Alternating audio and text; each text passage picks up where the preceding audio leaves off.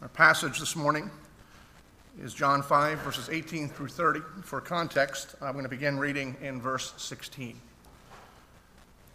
So hear the word of the Lord. This is why the Jews were persecuting Jesus, because he was doing things on the Sabbath. But Jesus answered them, My Father is working until now, and I am working. And this is why the Jews were seeking all the more to kill him, because not only was he breaking the Sabbath, but he was even calling God his own Father, making himself equal with God. So Jesus said to them, Truly, truly, I say to you, the Son can do nothing of his own accord, but only what he sees his Father doing. For whatever the Father does, the Son does likewise. For the Father loves the Son and shows him all that he himself is doing, and greater works than these will he show him, so that you may, be, so that you may marvel. For as the Father raises the dead and gives them life, so also the Son gives life to those whom he will. The Father judges no one, but has given all judgment to the Son, that all may honor the Son, just as they honor the Father. Whoever does not honor the Son does not honor the Father who sent him. Truly, truly, I say to you, whoever hears my word and believes him who sent me has eternal life. He does not come into judgment, but has passed from death to life. Truly, truly, I say to you, an hour is coming and is now here when the dead will hear the voice of the Son of God, and those who hear will live.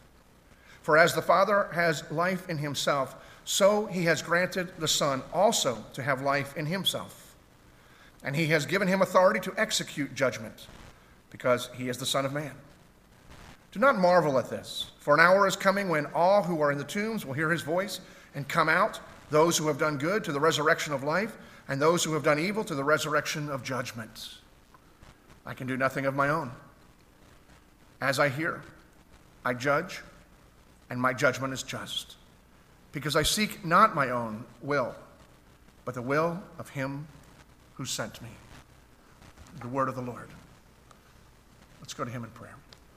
Father, we give thanks to you for this word, and we commit ourselves now to hearing and praying to you with confidence in your own promise that you would open the eyes of our spirits, as well as our heart and mind, that through this word that you have given us and the Spirit who is always with us, we might see Jesus. Bless us that we may bless you in him. We pray in Christ. Amen. Not long ago, on a, an evening where Carolyn and I were just had time and to relax, we watched an old movie released in 2005. And when it was released, it posed some interesting ethical conundrums. Uh, the film was titled the, the Island, starring Ewan McGregor and Scarlett Johansson. And McGregor and Johansson are, uh, their characters are among thousands of residents living in a 21st century uh, dystopian underground compound. And the residents in this compound um, are well taken care of. In fact, everything that they do is measured out. They are constantly being checked for all of their biological systems. Their diet, which is laid out for them, is according to whatever the computer readings are of their system. They are in a totally controlled environment, so everything is safe, everything promotes health, everything is ideal in one sense. It is a utopian society. But at the same time, everything is bland and everybody is dressed exactly the same. Everybody has the same routine, and they live under well supervised, well guarded oppression. The people that are living in this underground compound long for an opportunity to get outside. Now, the reason that they're underground, they're told, is because the earth has had a calamity and the entire earth is, is polluted, with the exception of one small island someplace out in the ocean. And so, therefore, they need to remain safe and under the ground, except that every once in a while, there is a, a lottery that is, takes place when room on the island is made available. And whoever wins the lottery is able to go, and they are told that they're going to live on the island. And so all of the residents long for that opportunity to go to the island. But McGregor soon learns that his entire life, not only his, but everyone he knows, is an entire sham. That he and every resident of that compound are actually just clones. And the sole purpose of their lives is to provide insurance policies for their human counterparts, wealthy people who were willing to invest in cloning themselves so that there would be a living bank of body parts in case they ever were in need. And so when he discovers that this is the, the, the reality for all of them, he recognizes that it's time they need to escape. He found that going to the island was a metaphor for being harvested, and the only ones that won the lottery were those whose counterparts had become sick or ill and had need. And so rather than waiting for their number to be called where they would go to the island, they make a daring escape, and the rest of the film is an action adventure of them dodging the people that are trying to pursue them while they themselves are trying to pursue the origins from which they came and, and literally to go and find and to meet their, their makers. Overall, the film is not that great, but it, is, it does keep your attention if you're ever bored. And it does raise some interesting and important bioethical questions. Primarily among them is human cloning ever appropriate? And if it is ever appropriate, what are the limits of human cloning? No doubt that some good can come medically from cloning, but the question is at what cost? It becomes a significant problem when human embryos are raised up and cultivated for the sheer purpose of later strip mining them for, for body parts. In the text that we have before us, Jesus is in conflict with the religious leaders. Because not only his actions, but his words have given them the indication that he considers himself to be equal with God. And there is a sense in which they understand very well who Jesus is and what he is saying about himself. And yet there's another sense in which they don't know the half of it.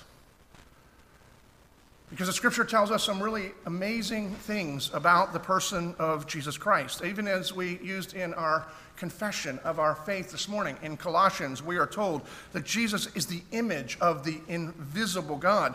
And in that same letter, the Apostle Paul says, For in Christ the fullness of deity lives in bodily form. And so we are told that Jesus Christ is the exact physical representation of the living and true God.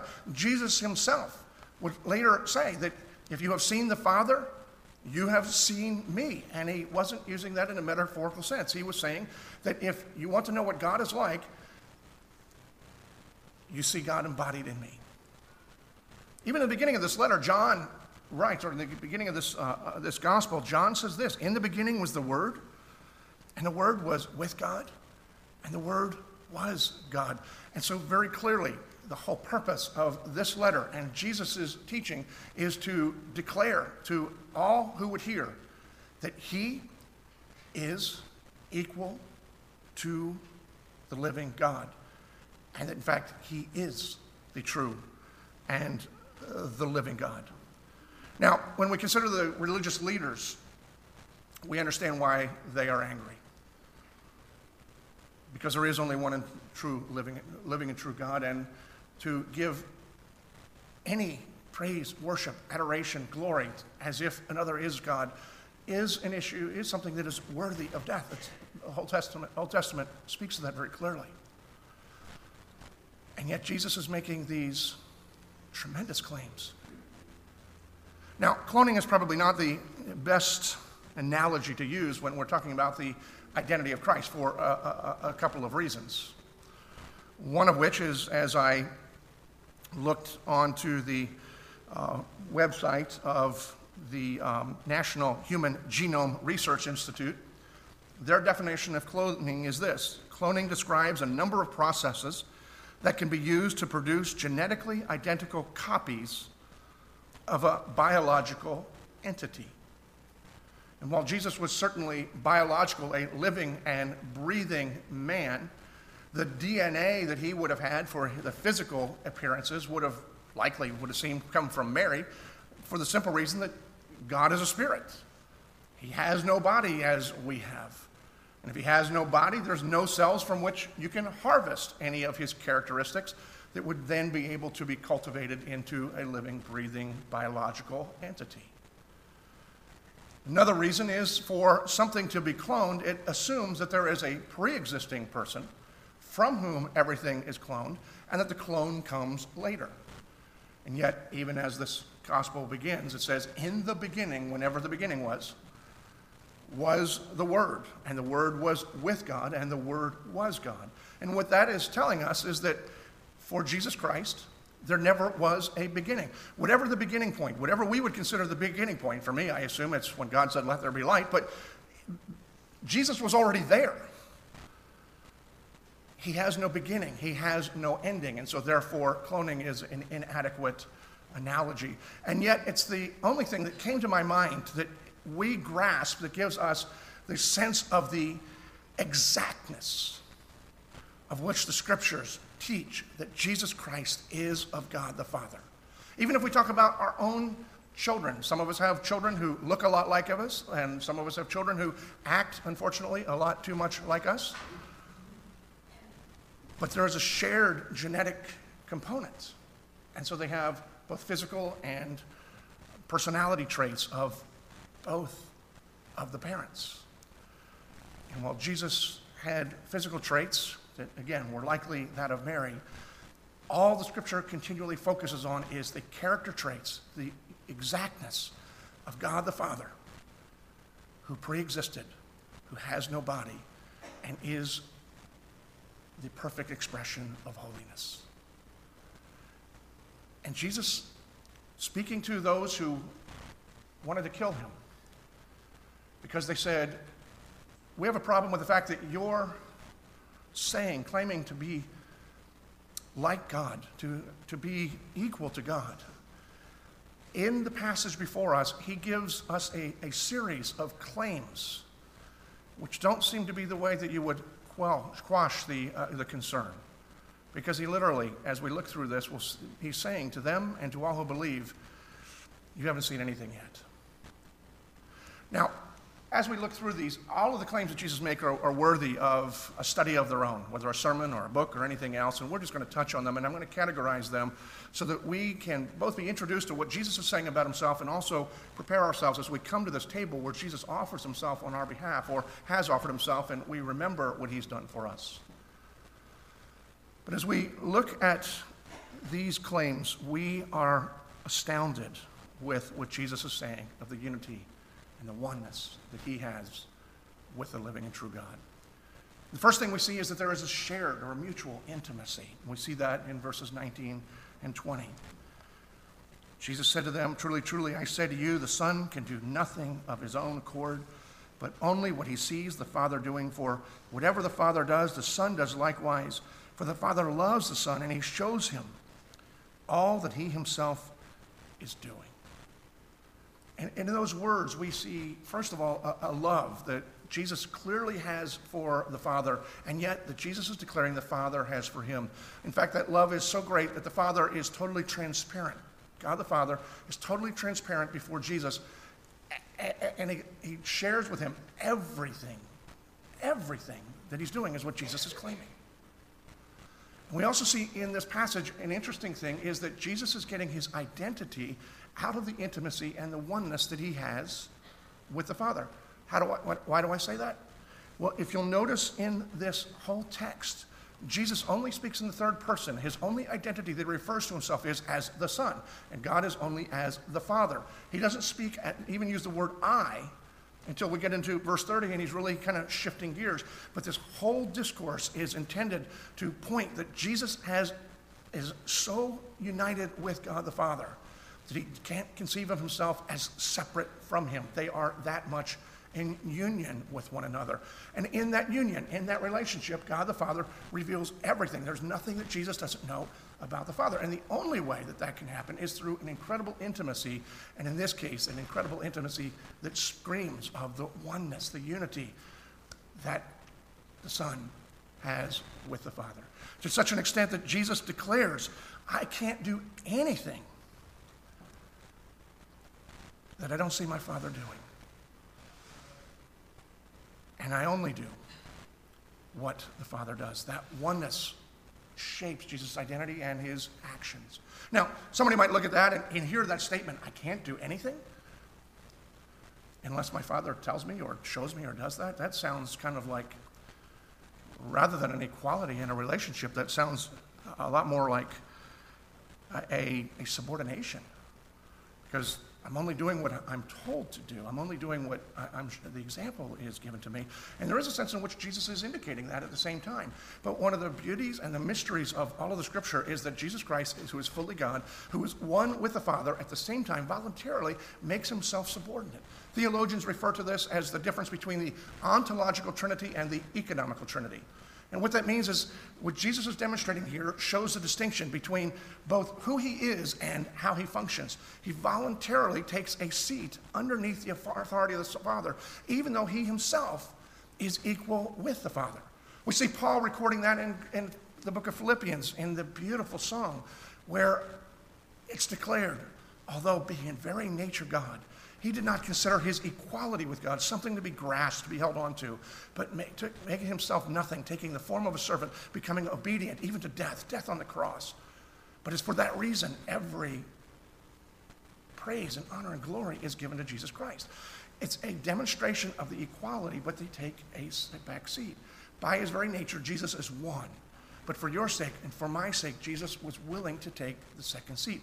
That in no way negates his oneness even though it may seem in this case, and later Jesus makes a statement that the Father is greater than I.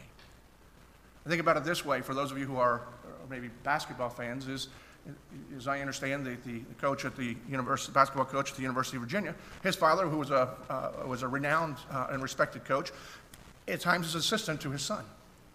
So who's greater? The son is the head coach, the father is the assistant, so clearly the son is greater in that sense, except that the father is the father and the son is the son, so the father is greater. They both have their positions in which they volunteer, well, in one case volunteer, one was biological, but that's. They have their roles, and yet it doesn't negate either of Neither of them is a better physical specimen or example of a man. They're both equally human and are equally in that. Jesus is declaring in this both his equality and yet his willing subordination to the Father, which is a demonstration of his love. And that love comes, is born out of the unity that he has with his Father. And that love is expressed through not only are they, is there's intimacy, but second, we see that they have a shared work.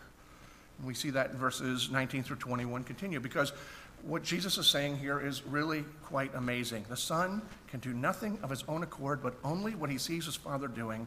For whatever the Father does, the Son does likewise. The Father loves the Son, and he shows him all that he himself is doing.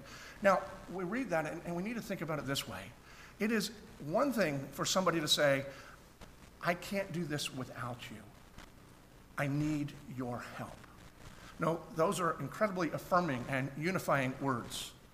It recognizes a need and the assistance and the participation, and it continues, and it's a way of, of building intimacy. And as important of a statement as it is that I can't do this without you, I need your help, it's an entirely different thing for somebody to say, Every move you make, I will make that move. And if you don't move, I will not make that move. Exactly what you do, I will do. And what you don't do, I will not do. And that's what Jesus is saying here is that he is so in sync, he is so one with the Father that he is going beyond just saying, I help the Father or I need the Father's help. He's saying, I will not do anything the Father is not doing. And everything the Father wants to do, I am doing. And that is an amazing, amazing statement and attitude, especially when you contrast that to the mindset of many of us, particularly American evangelicals, who rather than spending our time before God saying, God, what are you doing? And what, how would you have me involved with what you were doing? We tell God what we're doing and then ask Him to bless it. No matter how noble the intent is, it is an entirely different attitude than what Jesus Christ describes in the shared work that he has with the Father. And then he makes an absolutely amazing statement here. And greater works than these will the Father show us so that you will marvel. In other words, you people are impressed that I just healed a guy and you're upset because it's on the Sabbath. You haven't seen anything yet. Because I know what the Father is doing, and I am at work with what the Father is doing, and because of that, there is power in what He's doing. If we want to see any tremendous work and transformation in our church, in our community, and ultimately in our culture, it may be time that we quit asking God to become our servants and we just seek the face of God and His heart. We also see, even in that work, there is a shared sovereignty. We see this in verses 20 through 22. For the Father loves the Son, and He shows the Son all that He Himself is doing, and greater works than these, as in the healing and um, that He's shown and, and what they're already aware of. In verse uh, 21 For as the Father raises the dead and gives them life, so also the Son gives life to whom He will. And the Father judges no one but he has given all judgment to the Son, that all may honor the Son just as they honor the Father. And so while Jesus is at work with the Father, doing exactly what the Father does, we see here two spheres in which God alone has the right and the authority to be at work. And Jesus says, and God has given them both to me the ability to give life and the responsibility and the ability of the judgment. And Jesus is declaring, just as the Father raises people from the dead, and that's kind of a hint of what is yet to come. Look, you're upset that I got a guy who couldn't walk and got him up. Wait till I start raising dead people. Even more, wait till I rise from the dead. Because it's not just that God says that I can make this claim, but God the Father has endowed Jesus with life himself, and in him is life, and he has the right to give life to whoever he so desires. And at the same time, we're told that uh, God the Father doesn't judge anyone, that Jesus is the judge. Now, somebody might say, well, I thought they did everything together. They do. While God is in himself justice and therefore is the administration of justice, the execution of justice comes in the person of Jesus Christ. They are working together in this. And really, what he's talking about here with these two examples is an elaboration of something John already shared with us that most people who have ever read the Bible are quite familiar with. This is just simply kind of putting a, a, a, an outline to what Jesus was teaching in John chapter 3. See, in John 3.16, which most people are familiar with, whether they consider the context or not, we love the verse because it talks about the promise that is given to us in Christ. For God so loved the world that he uh, sent his only begotten Son, that whoever believes in him shall not perish and have eternal life. We love and we should because it is an awesome promise and an awesome picture of the nature of our God. But if we go a little bit past there, we hear the mechanics of how of what that means. Verse 17. For God did not send his son into the world to condemn the world, but in order that the world might be saved through him. Whoever believes in him is not condemned, but whoever does not believe is condemned already because he has not believed in the name of the only Son of God. And this is the judgment. The light has come into the world and that the people loved darkness rather than the light because their works were evil. And essentially, what John is revealing here, and Jesus then is teaching to the Pharisees and to all of us who would listen, is the nature for all of us is we stand condemned already because of our rebellion, and we live in darkness. But because God loved the world that he created and the people that were made after his own image, rather than eradicating them all and starting all over, to save a people, he sent his own son who voluntarily came to us, becoming like us, and through him to judge as well as to save. But his judgment was not for the purpose of condemnation, it was for the purpose of redemption. And yet, Jesus Christ is the standard by which we are judged, because this is what he's saying. Those who believe, they will have life. Those who do not believe, they stand condemned already. It, it speaks to our natural state. So Jesus didn't come and condemn, we're already condemned. Jesus came and provided the means through which we might have life. And yet, the actual judgment for is going to be this those who believed loved the light, and those who reject, well, you had the opportunity because the light has come to you, but you demonstrated by your rejection that you preferred the darkness, and now that's what you get. they are self condemned already. And Jesus is saying in this passage, showing how he is sovereign over our salvation, of giving of life and death. And one of the beautiful pictures that we have in this particular passage is found in verse 24, in the passage in John 5 24. And it says this Truly, truly, I say to you, whoever hears my word and believes him who sent me has eternal life. He does not come into judgment, but has passed from death to life. Now, if you underline your Bibles, I would encourage you to underline those words, has passed.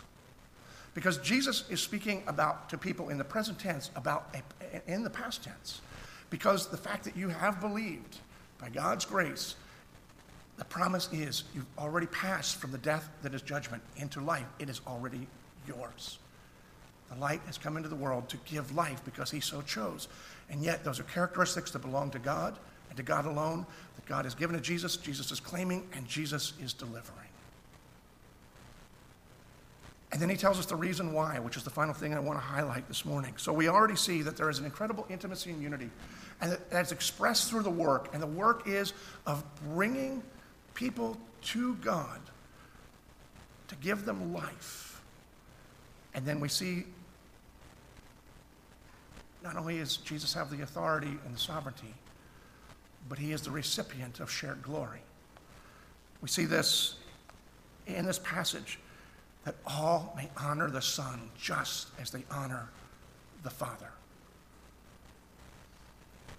You see what Jesus is saying?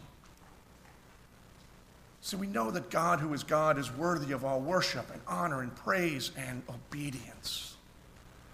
Jesus is saying the reason that God sent him, and Jesus, God has endowed him, the Son, with this unity, is for the purpose that we might give everything that belongs to God to Jesus Christ as well.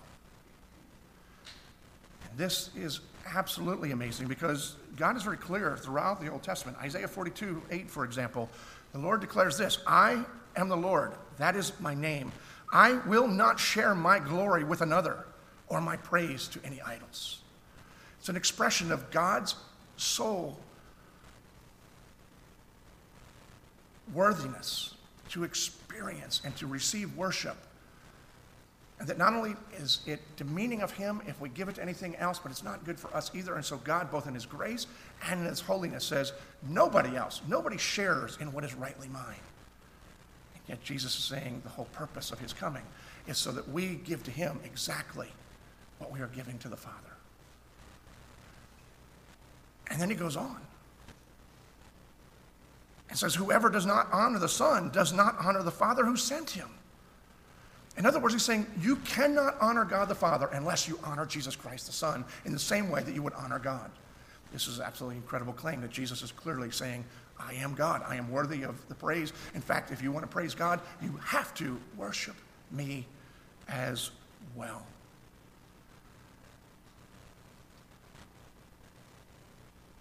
And Jesus, therefore, is telling us the way that we most honor the living and true God is by living lives that are Christ centered. But even the idea of being Christ centered is sometimes misunderstood. Because there are many who take Jesus' teaching and take them seriously as they should. But they miss the point, purpose for which Christ has come. And they think that the way that we are to live life is to follow the teaching, and when we mess up, double back and make sure we do a better job of following them. But it misses the whole point that by missing it at all is sin and is worthy of death. So I really appreciate an observation by the Bible teacher and scholar Dale Bruner, who says this A Christocentricity, meaning Christ centered life, that is not somehow at the same time a crucio Christocentricity, meaning a cross of Christ centered life, is still off centered. See, the primary purpose that Jesus came was to not only teach us and instruct us and that we would see what God is like. All of those are true, but he came to take our place, to be a sacrifice on our behalf, that through him we might be set free. And having been set free, then the instructions that he have are the way of life and of joy and of honoring God. But apart from recognizing the purpose for which he came, we cannot honor God because we are denying his primary purpose. And so, as Jesus is speaking these things, I can't help but go back into kind of pretend like I'm watching these religious leaders. You remember, they're upset with him because he'd healed somebody and he says, It's okay if I do this on the Sabbath because, you know, God's my father and God would think this is okay. And so they're angry that he was a Sabbath breaker and that he was claiming some relationship with God. And Jesus' response to kind of help them to understand better is not only am I related to God, I am God.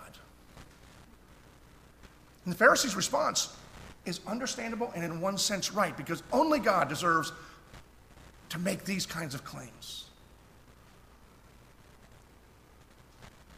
And these claims demand a response. The Pharisees were not totally wrong. C.S. Lewis famously in Mere Christianity brings the same statement.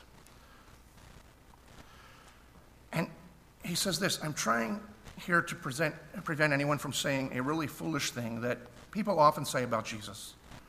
I'm ready to accept Jesus as a great moral teacher, but I don't accept him, his claim to be God.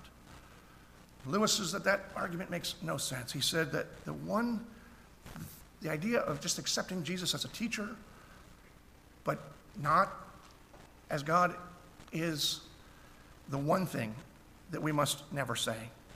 And here's his rationale. A man who was merely a man and said the sort of things that Jesus said would not be a great moral teacher. He would either be a lunatic on the level of a man who says he's a poached egg,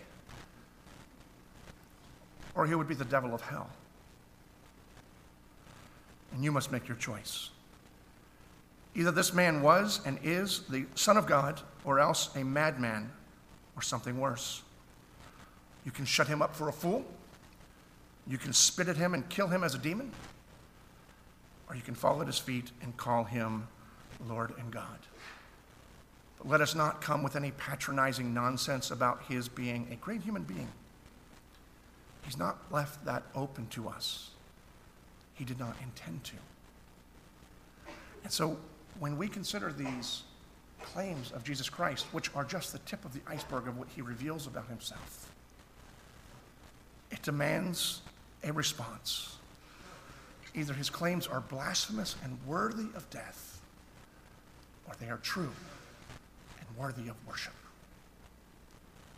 Father, we thank you for this word that you have given to us that demands us to ask ourselves do we believe what Jesus says about himself or will we reject?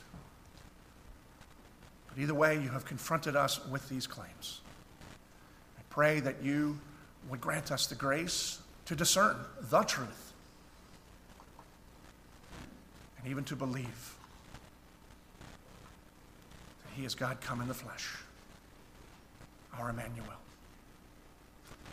And in believing that all of the promises that He declares and that you throughout your word would be ours, that we would have life, that we would have life in its fullness, which means a life that lives in relationship with you, with all of the assurances of your love and promises to provide and even the awareness of your work that began in us to enable us to believe